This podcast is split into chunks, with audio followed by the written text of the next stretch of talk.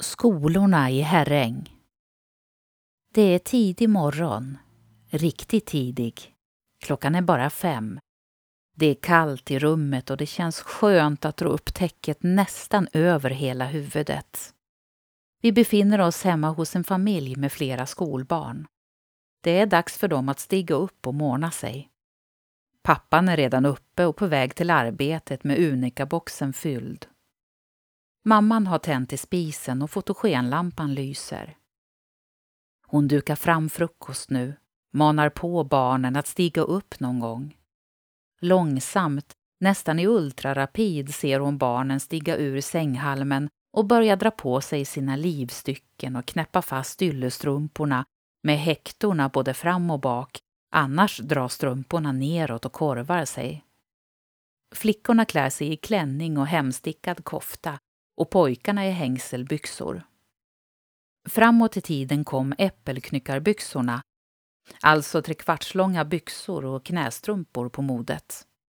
Barnen kivas men äter sin välling som mamma dukat fram. Nu har de en rejäl promenad till skolan.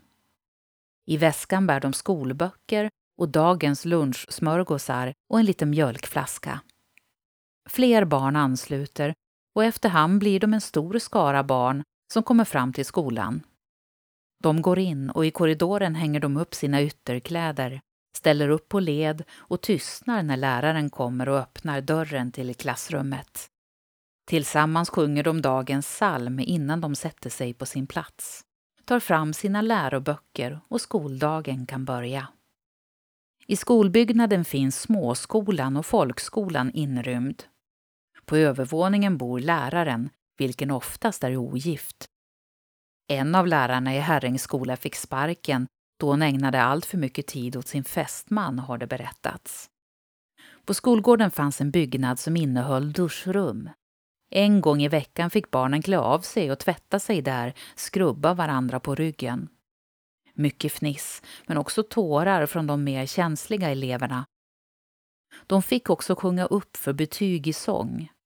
Det skedde framför den orgel som fanns i klassrummet och som läraren spelade på. Det blev både skönsång och falsksång, allt efter förmåga. Bakom katedern, vilken stod på ett upphöjt podium, fanns Svarta tavlan. Till den fick man gå fram och räkna ut tal som läraren skrivit. Även andra uppgifter löstes framme vid tavlan. Det som inte blev klart under dagen ringades runt och under skrev man Låt stå med stora bokstäver.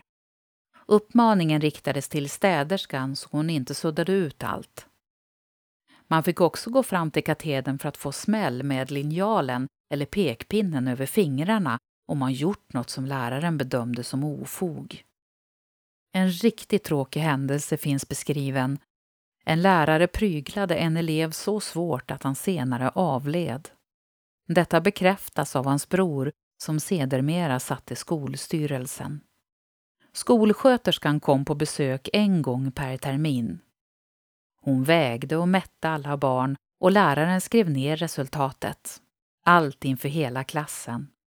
I klassrummet kändes oron och barnens kroppar blev svettiga. Duger jag? Efter avslutad skoldag gick barnen hem igen. Nu lekte de sig fram mera och svängde med skolväskorna. Det var en social åtskillnad som visade sig när en del barn gick hem till området på Snobbrännan och en del till arbetarbostäderna. En del barn bodde också i de nybyggda egna hemmen i Haga. För de barn som hade möjlighet fanns realskola i Hallstavik, en mil bort. Innan bussförbindelse upprättades fick barnen cykla dit i ur och skur, snö och sol. Eleverna anmodades att komma i god tid för att hinna tvätta av sig och byta till torra kläder i förekommande fall. De hade egna skåp där de förvarade sina ombyten. Skolorna i Herräng och skolväsendets utveckling finns bland annat att läsa i Herrängsboken. Upplev flera berättelser och objekt på plats med Geostory-appen. I appen kan du också tävla om att bli väktare och beskyddare för dessa. Finns där appar finns. Har du förslag på intressanta och bra berättelser som du tycker borde finnas i Geostory? Gå då in på geostory.se Välj bidra under meny och klicka sedan på förslag på Geostory. Vill du även hjälpa till och sponsra redan inlämnade historier kan du välja insamling och sen sponsra med det du vill och kan. Vill ditt företag höras här? Kontakta då oss gärna på info.geostory.se för att vara med och sponsra